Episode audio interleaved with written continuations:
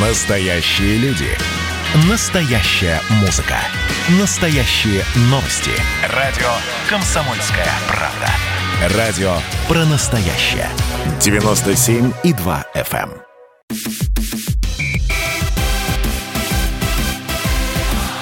Футбольная рубка с Георгием Черданцевым. Совместный проект радио «Комсомольская правда» и телеканала «Матч» о чемпионате Европы. Эмоции, инсайды и прогнозы в прямом эфире. Здравствуйте, дорогие друзья! Приветствуем вас в эфире радио «Комсомольская правда». Я Валентин Алфимов, рядом со мной ведущий комментатор Матч ТВ Георгий Черданцев. Георгий, здравствуй. Добрый, здравствуйте. Я думаю, что многие сейчас обратили внимание на мою, скажем так, не самую радостную подачу, давай так скажем. Сборная России вылетела Но с у тебя майка зато радостно. Солнечная, хоть немножко солнца хочется, понимаешь? Теперь а... можно посмотреть футбол на чемпионате Европы. А, да, я как раз хотел об этом сказать, да, что наконец-то можно расслабиться и смотреть футбол в свое удовольствие, без нервов, ну, может быть, с минимальными, да, если кто-то там поддерживает какую-то сборную. Россия вылетела из чемпионата Европы, проиграв накануне сборной Дании со счетом 4-1.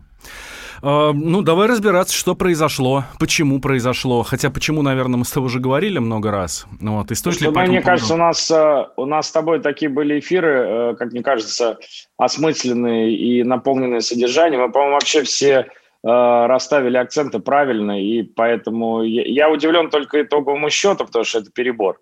А так, в общем, все, все закончилось так, как и должно было закончиться, и об этом было более-менее э, это было понятно перед началом турнира, что мы проиграем Бельгии, с трудом выиграем у Финляндии и, скорее всего, проиграем в Дании. Поэтому, к сожалению, настолько все очевидно, что даже... Вот честно, а, вчера какие-то эмоции были, а, и какой-то такой гнев, и какое-то недовольство, а сейчас все это уже... Все прошло просто ну, тут неинтересно. Но работа есть работа, поэтому давай слушателям пробовать что-то объяснять. Да, вот как раз давай попробуем действительно все объяснить. Э, Станислав Черчесов, главный тренер сборной, э, взял вину на себя. Да, на послематчевой пресс-конференции, на послематчевом пресс-подходе.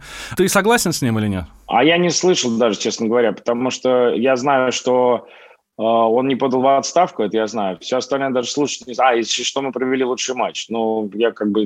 Это не, не то, что я хотел услышать. А ты хотел услышать, чтобы он подал в отставку? Ну, я этого не то, чтобы я хотел это услышать. Мне кажется, это было бы логичным а, завершением а, того, что мы увидели на этом чемпионате Европы.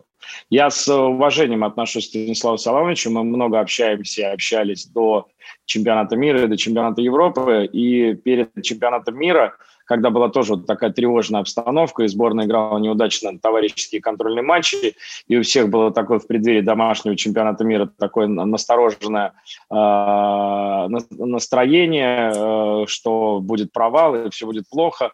А, но в итоге э, и тренерский штаб, и сборная справились с поставленной задачей. Действительно, в 2017 году у всех был праздник, мы с тобой об этом тоже говорили, что это стечение обстоятельств, и тоже об этом всем нужно помнить, и про 0-3 с Уругваем нужно помнить, и про то, что команды такой слабой, как Саудовская Аравия, на чемпионате Европы быть не может, и что Испания играла без тренера. Это мы все в первых э, эфирах с тобой напоминали. Но это тоже нужно помнить, чтобы просто не было иллюзий относительно того, ах, как же так, мы вот в чемпионате 2018 году добились такого грандиозного успеха, а сейчас провалились. Просто Евро гораздо более сильный турнир, об этом мы с самого начала с тобой говорили, да, и здесь таких проходных соперников просто в принципе быть не может, как Саудовская Аравия и Египет э, с э, травмированным Салахом. Вот, э, это первое. Но второе, о чем я хотел сказать, да, что вот последние там, наверное, года два Станислав Салонович регулярно приходит э, к нам в эфиры, но я тут честно перестал его понимать. То есть если раньше я старался э, понимать и понимал, и мне были понятны его объяснения, то по каким-то вопросам, почему вы там используете такую тактику, почему там три защитника, два или так далее, а почему там этого приглашаете, того не приглашаете. Было более-менее все понятно. Мы там много спорили, я тоже тебе об этом рассказывал, по поводу вратаря, что мне казалось, что Сафонова надо было наигрывать э, три года назад.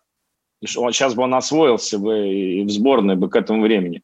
Но э, у, у тренерского штаба там была своя позиция э, по этому вопросу. Это, по крайней мере, было понятно, да, почему они выбирали Гильерми, почему Шунина и так далее. Но по многим другим вопросам я перестал понимать э, суть дела, да, то есть э, на большинство вопросов перед чемпионатом Европы Станислав Соломович отвечал, вот вы все увидите, а я вам сейчас, Антон ничего объяснять не буду, вы все увидите, а вот вы увидите. Ну вот мы, собственно говоря, и увидели. То есть, по сути дела, э, остается только развести руками. Ну, пожалуйста, вот, вот мы и увидели.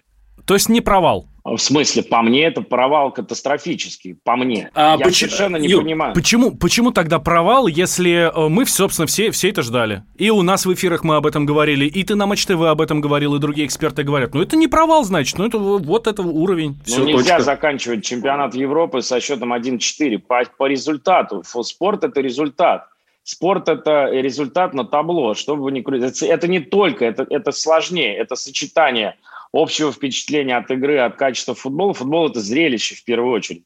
И когда мы говорим только про статистику, про какие-то там пробеги, километры и так далее, это все, знаете, вешает лапшу на уши руководителям э, клубов там футбольных, которые в футболе ничего не понимают.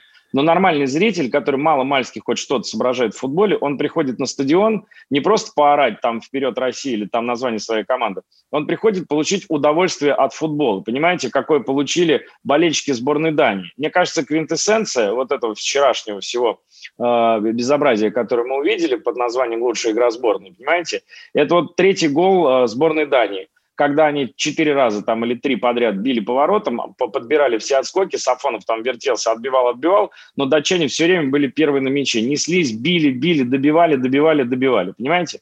Вот я хочу видеть такой футбол в исполнении сборной России, а не по пробегам. Мы, так сказать, чемпионы, неизвестно куда. Головин лучше был до этого матча по пробегам. И куда он бегал? Единственный момент, который у него голевой был на чемпионате Европы, 100%, он его запорол. Ну о чем мы разговариваем? Что касается третьего гола, не могу не вспомнить э, аллегорию комментатора Первого канала, который вчера, собственно, матч показывал. Мяч пролетел сквозь наших защитников, как камень сквозь кусты. Вот это прям ровно то, что действительно я увидел на, на, на этом самом чемпионате. А, хорошо. Поэтому я с тобой не соглашусь, Валентин. В принципе, да, мы взяли три очка. То есть мы сыграли по результату примерно как и ожидалось. Но послушайте, на то и существует подготовка. Давайте тоже напомним радиослушателям о том, что э, чемпионат в России завершился э, почти на две недели раньше, э, чем в других чемпионатах. Ради того, чтобы подготовить сборную? Да, наши клубы не играли в Еврокубках. Ради того, чтобы сборная готовилась, был э, уплотнен календарь. Э, матчей чемпионата России э, и так далее и тому подобное. То есть мы были в более привилегированном положении э, по отношению к нашим конкурентам. Потому что, допустим, Кевин Дебрёйна, да, лидер сборной Бельгии, он ударился головой очень сильно об Рудигера и сломал себе лицевую кость в финале Лиги чемпионов, который проходил, по-моему, 10 дней спустя, после того, как сборная России начала готовиться к чемпионату Европы. И Дебрюйна со сломанной костью лица пролежал следующие там две недели, потом вышел и раздает голевые передачи. Понимаете, в чем разница? Вот и все. А мы три недели готовились. То есть мы априори были э, в одном положении, чем наши соперники, но мы этим не воспользовались. Поэтому говорить про э, вырывать из контекста какие-то техника там тактические действия, пробеги, там ускорение и так далее, это неправильно. Нужно картину как бы видеть более, э, более полную. Мы на две недели больше других готовились. В составе соперника, с которым мы играли решающий матч, э, чуть не умер игрок, их лидер, капитан команды, их лучший футболист. Чуть не умер на поле. Ну, понимаете, о чем речь? Их заставили играть с Финляндией матч, который они не должны были играть, понимаете? А, и там была вообще другая, другая, другая была бы ситуация в группе, потому что Дания Финляндию, конечно, должна была на своем поле обыгрывать. Да вообще бы третий тур вообще значения уже не имел никакого. А, хорошо. Это тоже нужно помнить. Говоря о том, а, подытоживая, говоря, провал это не провал. Конечно, это провал. Нельзя заканчивать Евро 1-4 с вообще просто безнадегой тотальной э, и передачами в свою штрафную площадь с центра поля, ну, после которых забиваются голы. Ну о чем мы вообще говорим? Я, э, как болельщик московского «Спартака», могу сказать следующее, да, что касается счета, игры и м, всего подобного. Э, неожиданно я... каминг-аут сейчас произошел. Э, я тоже хотел сказать слово каминг-аут, но потом подумал, что ну какое-то оно все-таки негативное. Нет, а я, я понимаешь, а я, я-то как раз этим горжусь.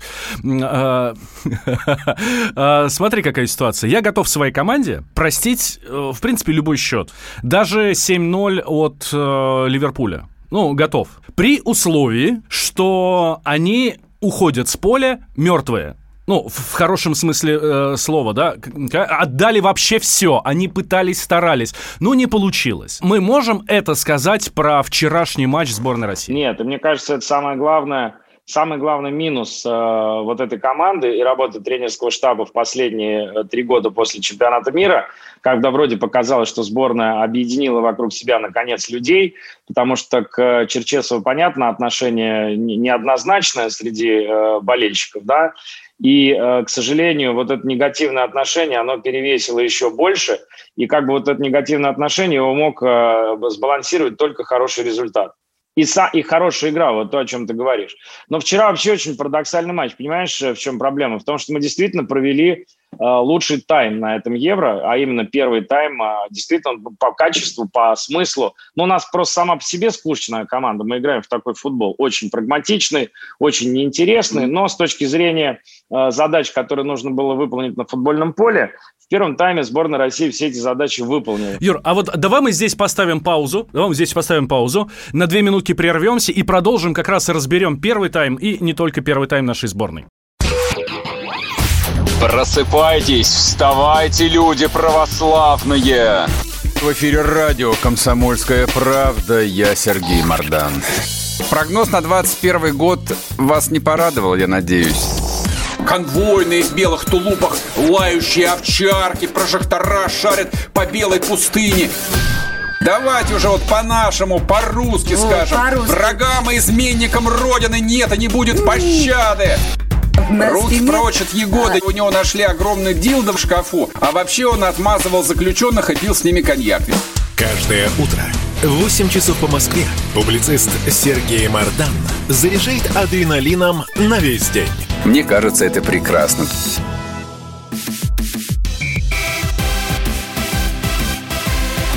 Футбольная рубка с Георгием Черданцевым. Совместный проект радио «Комсомольская правда» и телеканала «Матч» о чемпионате Европы. Эмоции, инсайды и прогнозы в прямом эфире. Возвращаемся в эфир радио «Комсомольская правда». Я Валентин Алфимов, рядом со мной Георгий Черданцев, комментатор и ведущий Матч ТВ. Разбираем вчерашнюю игру сборной России. Ну, так вот, мы закончили прошлую часть на том, что первый тайм был хорош. Почему? Почему? Почему он был хорош? Ну, нет, мы это все-таки, мы готовимся к сопернику. Э, ну, у нас квалифицированный тренерский штаб. Тут что говорить? Они хорошо разбирают соперников. Мы правильно подстроились под Э, чужую игру. Другое дело, что, э, понимаете, вот в чем проблема. Я еще раз вернусь к тому, о чем я говорил в первом тайме. Я, наверное, э, какой-то э, old school, вот. Угу. Я такой, видимо, старый. Ретроград по-русски. Нет. Ретроград – это тот, который против э, чего-то нового, современного, реформ, перемен и так далее. Нет, я просто классически воспринимаю футбол. Для меня футбол – это зрелище. Э, я не воспринимаю формулировку, что главное в футболе – это результат. Результат – это главное в беге на 100-метровой дистанции. Результат – это главное в метании ядра или молота. Поэтому если наша команда вышла соревноваться в метании ядра, то я ее поздравляю. Если она считает, что она метнула ядро там на положенное расстояние, то как бы браво, молодцы. Я смотрю футбол, чтобы получить удовольствие от комбинаций, от э, классных передач, как Дебрёйне вчера вложил в ножку Лукаку передачку раз, разрезал и туда вложил как э, датчане забили первый гол. Мне, ну, мне от футбола нужно вот это. Красивые удары, комбинации.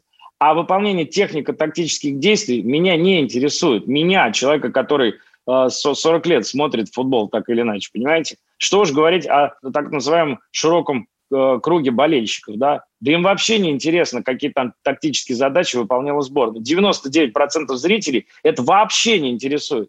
Они смотрят на табло, ну и хотят, типа, наши вперед, когда сборная играет. Ну, блин, неужели этого нельзя понять? Да не нужно никому эти технико-тактические действия. Даром они абсолютно никому не нужны. Они нужны только, чтобы, я еще раз повторяю, нерадивому руководителю клуба какого-нибудь футбольного принести цифры и сказать, а вот, а мы типа, смотрите, мы проиграли, но мы лучшие по пробегу. Типа у нас вот какая подготовка шикарная. Или по передачам. Это, да, да, да, понимаете, но это все э, отговорки, опять же, для людей, которые не понимают суть дела. Ну, невозможно любителя настоящего футбола ввести в заблуждение всеми этими цифрами, там, рывками, ускорениями и так далее.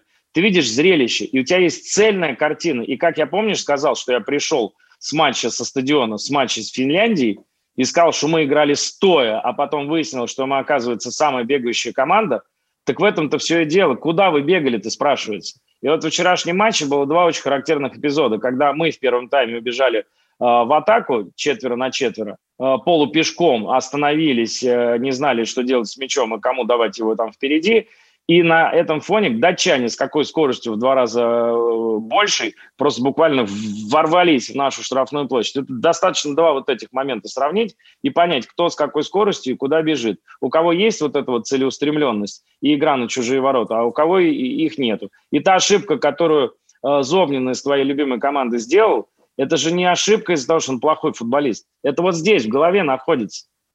Потому что футболист мяч принимает к своим воротам разворачивать. В этом вся проблема. Не только Зобнин, все мяч принимают, разворачиваются к своим воротам. Потому что они боятся. Только я не знаю, чего они боятся. Они не должны ничего бояться. Они взрослые мужики, чего они боятся, я не знаю. У меня нет ответа на этот вопрос. Э, хорошо, э, подготовка и все вот это, это понятно, но есть психологический момент. Боялись проиграть пытались, возможно, удержать ничью, потому что при ничьей там все было бы хорошо, да, мы, по-моему, на втором месте бы были. А, пропустили первый гол, побежали, в, а, побежали отыгрываться, забили пенальти. Так же был, да? А, а второй еще пропустили, по-моему, да? И потом, собственно, счет был... Э, потом э, Дзюба забил пенальти, счет 2-1. А... Пенальти, которого не, не было, и судья еще нам помог, кстати говоря. Это, слушай, здесь можно... Соболев красиво упал, это он умеет, мы, мы знаем. Да, это мы знаем. Здесь можно рассуждать сколько угодно. Я трансляцию смотрел. Это к тому, что и, суд... и судья был тоже... Не... Все за нас! Все за нас! Да блин, ну серьезно. Но у Кудряшова должно было быть удаление при счете, по-моему, 2-0 там или как раз 2-1. Он э, свалил руками, схватил соперника за корпус. Это чистая желтая карточка. Судья и здесь простил. То есть, понимаете, я возвращаюсь к главному, чтобы это как бы у нас не осталось за, э, за э, так сказать, замыленным. Э, почему я говорю провал? Потому что обстоятельства складывались в нашу пользу. Мы дольше готовились. У нас, слава богу, более-менее там э, не было каких-то травм, ну, были травмы мелкие и так далее, это понятно, но это в любой команде может быть, здесь ничего такого особенного нет. У нас не было такой, не дай бог, конечно, э, драмы, как э, произошла в сборной Дании. У нас судья в решающем матче ну, был настроен явно не против нас. И все вот это должно было помочь сборной России сыграть, если мы говорим только про результат, тогда сыграть в результат но мы не получили ни качества, ни результата. И как ты говоришь, можно простить все, если футболистов выносят с поля, потому что они потеряли все силы на этом футбольном поле.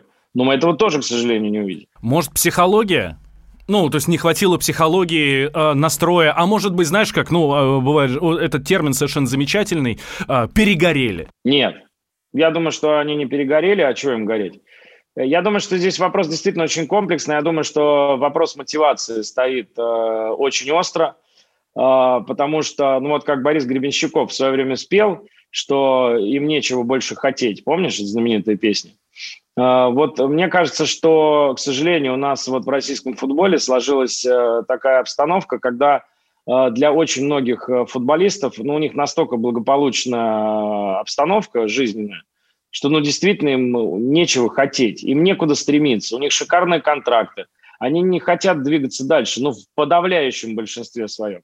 И, конечно, в этой ситуации требовать какую-то сверхмотивацию э, довольно сложно. И мне кажется, что мы вот столько всего на нас снова э, делаем. Вот это мы играем за вас. Я вообще этот лозунг не понял, что значит играем за вас. Мы играем для вас, это я понимаю. Как это за вас мы играем? Ну, вот, вот то есть начинается все вот с этого, понимаешь? То есть очень много э, всякой мишуры, очень много криков, каких-то каких ударов в грудь э, и всего прочего. А когда доходит до дела, то оказывается, что за всеми этими призывами и вот этими лозунгами, ну, вообще ничего нет.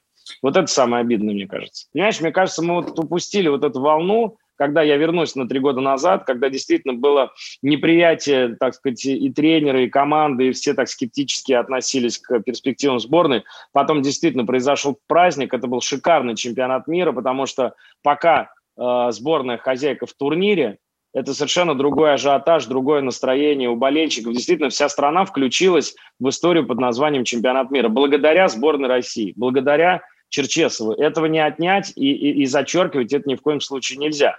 Потому что, опять же, Саудовская Аравия, Саудовская Аравия, но нужно было и ее тоже обыграть, не споткнуться, не споткнуться об Египет, выдержать с Испанией. Это все тоже нужно было сделать. И наши это все сделали. Они держались в турнире до последнего. И, кстати, с Хорватией в четвертьфинале. Э, я думаю, что они провели вообще свой лучший матч под руководством Черчеса вот за все эти годы. Это действительно все было. Но вместо того, чтобы э, вот эту волну как бы удержать и удержаться на этой волне, объединить вокруг команды болельщиков не лозунгами «мы, мы, «вы играете за вас» или «мы за вас», я уже запутался, кто за кого играет, не Киркоровым, понимаешь, э, приходом в сборную. Все заканчивается Киркоровым в сборной. Вот о чем речь, понимаешь? Все, ну мы нашли... И как вы хотите объединить людей вокруг сборной, которая проигрывает 4-1, говорит, это был лучший наш матч, и, и перед э, этим самым, э, самым началом футбола в сборную приходит в качестве талисмана человек, который к футболу вообще никакого отношения не имеет. Филипп Бедросович, наверное, великий артист, наверное, я там не особо разбираюсь в этом творчестве, это мне неинтересно. Но как бы где он и где, где футбол, где сборная? Понимаете, вот о чем речь. А потом еще на всю страну тиражируется, что вот посмотри, сынок, это Марио, я не Марио, я Магомед. Ну, совершенно ну, замечательная ты, ты картина. понимаешь, да. о чем я говорю. Да, да, это совершенно замечательная картина. Так, делаем еще небольшой перерыв. После новостей вернемся. Никуда не переключайтесь. Георгий Черданцев, э, комментатор и ведущий Матч ТВ. И я, Валентин Алфимов, обсуждаем сборную, да и вообще в целом российский футбол. Горбачев уже давно не у власти, но все эти годы идет суд над ним. Судят жестоко, приговоры выносят размашистые, безапелляционные. Нередко расстрелять. И некоторые готовы лично этот приговор привести в исполнение. Здесь нет равнодушных. Судить Горбачева легко, понять его трудно. Так кто же он, Михаил Сергеевич, созидатель или разрушитель? Слушайте аудиосериал «Однажды в Советском Союзе». Невероятная история Горбачева. С понедельника по среду в 10 часов вечера по московскому времени.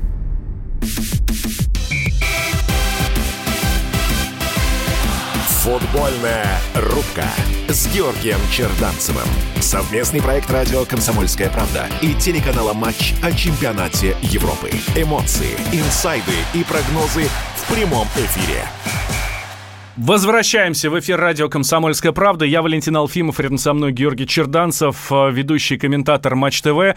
Э, ты в прошлой части сказал про мотивацию, что ее не хватает да? А, я... Самое главное в спорте, без мотивации никуда. Я припомню слова, а, ну, на мой взгляд, самого яркого участника футбольного а, рынка в России, футбольной жизни в России, Валерия Карпина, вот, который сказал, ну, если нужно мотивировать профессионального игрока, то это большая проблема.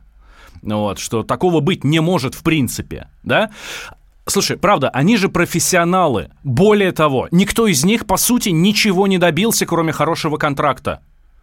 Почему их надо еще мотивировать? Какая еще мотивация им нужна? Выиграть чемпионат Европы, разве это не мотивация? Но на самом деле, понимаешь, даже э, среди больших футболистов очень мало э, людей, таких как Криштиану Роналду. Криштиану Роналду ведь это мотиватор удивительный совершенно. Вот у меня был э, в эфире на днях премьер э, Мариинского э, театра Владимир Шклеров. Но это звезда мирового балета, заслуженный артист России там, и так далее. Он очень большой любитель футбола, и он песник Криштиану Роналду.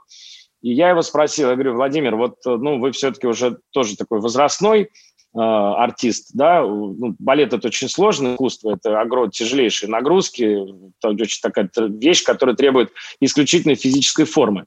Э, и он говорит, я вот смотрю на Криштиану Роналду, и для меня это мотивация продолжать э, находиться в форме, продолжать тренироваться и понимать, что ну, все зависит от тебя. Если ты будешь каждый день вкалывать э, на 150%, то ты на сцене или там на спортивной площадке будешь показывать, соответственно, эти 150%. Поэтому Криштиану Роналду – это особый случай, понимаете? То есть таких людей, в принципе, э, вот э, одержимых э, целью быть лучшим – везде таких людей очень мало.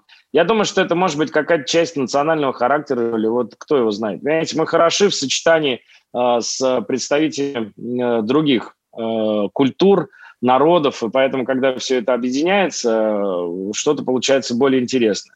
Э, вот, поэтому здесь, конечно, про мотивацию говорить очень тяжело, и требовать этой мотивации мы вправе, но люди, у которых такие контракты, ну, очень сложно заставить э, человека, у которого там э, 3 миллиона евро в год, э, контракт за работу не бей лежачего, потому что 30 матчей в чемпионате России, 30 туров, это не 38 в Испании или в Англии.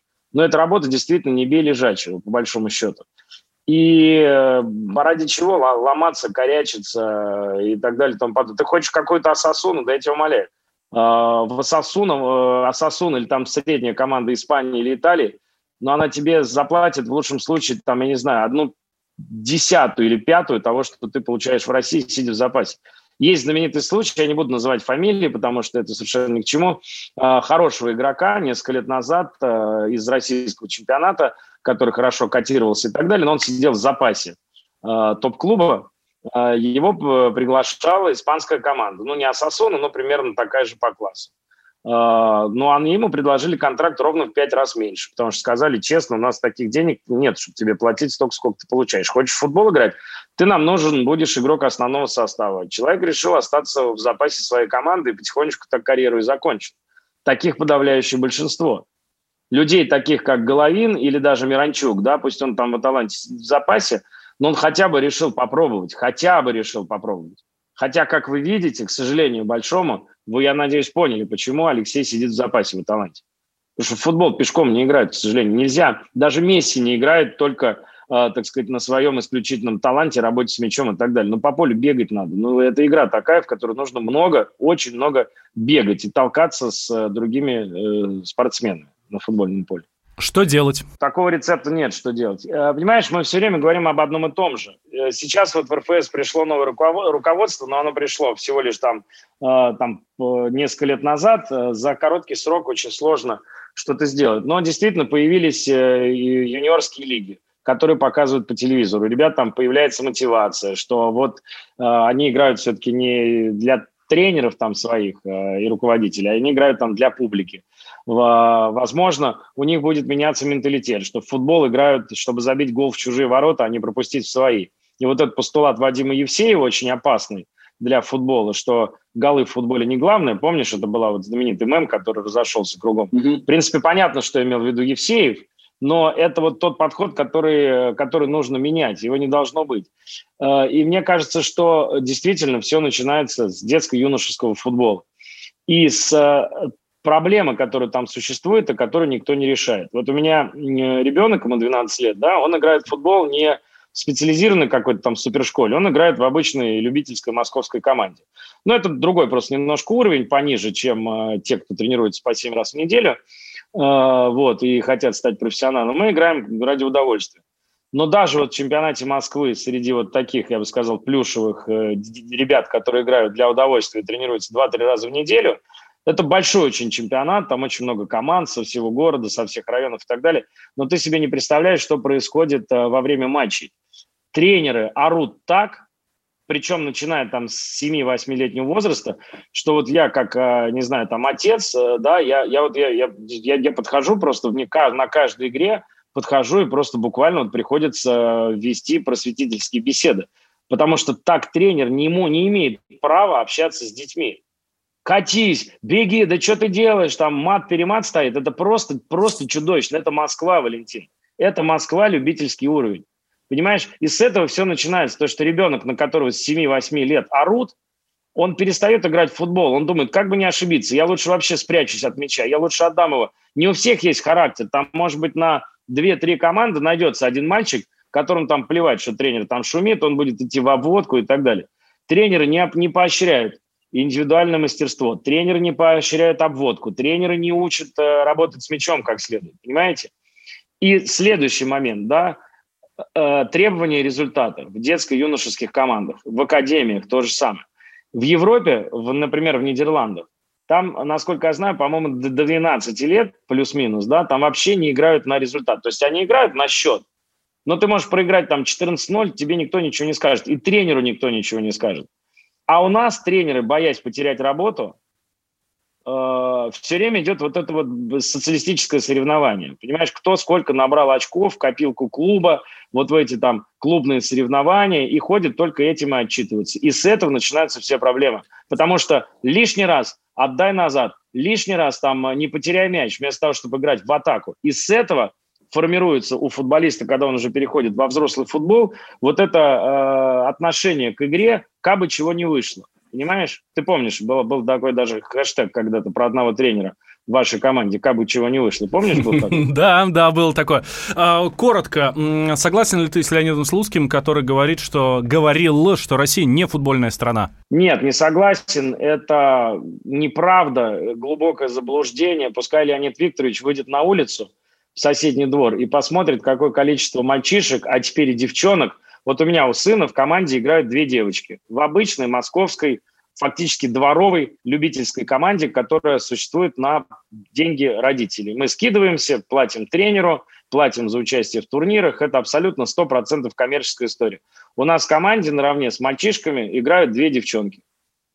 И это нормально. Мы страна абсолютно футбольная. Вопреки погоде, вопреки всему, мы играем в футбол во дворах, за Северным полярным кругом, Э, в Западной и Восточной Сибири в минус 30, в минус 40, в зале, где угодно, как угодно. У нас 10 тысяч любительских команд. Такого, по-моему, нет нигде в мире. Другой вопрос – профессиональный футбол. Вот профессиональный футбол в нашей стране – это такой тихий ужас, который еще нужно где-то поискать. Поэтому заниматься реформой нужно профессионального футбола. А с любительским футболом у нас все очень хорошо, но проблема заключается в том, что те люди, мальчишки и взрослые дядьки, которые играют там во всяких коммерческих бизнес-лигах, они не смотрят футбол. Они любят играть в футбол, но они не смотрят футбол, потому что они понимают, что, к сожалению, они получают вместо футбола, в который вот они играют для удовольствия, они получают какое-то непонятное, не какое-то непонятное действие, зрелище, за которым мне интересно следить. Понимаешь, вот в этом самая большая проблема, поэтому Леонид Викторович абсолютно не прав. Россия еще какая футбольная страна? Она, вопреки всему, футбольная страна. Но вот профессиональным футболом, конечно, нужно заниматься. На этой позитивной ноте давайте тогда и завершим нашу сегодняшнюю программу. Смотрим чемпионат Европы, просто в удовольствии наслаждаемся хорошим футболом. Георгий Черданцев, ведущий комментатор Матч ТВ. Я Валентин Алфимов. Слушайте «Комсомольскую правду» и смотрите футбол. Футбольная рубка с Георгием Черданцевым. Совместный проект радио «Комсомольская правда» и телеканала «Матч» о чемпионате Европы. Эмоции, инсайды и прогнозы в прямом эфире.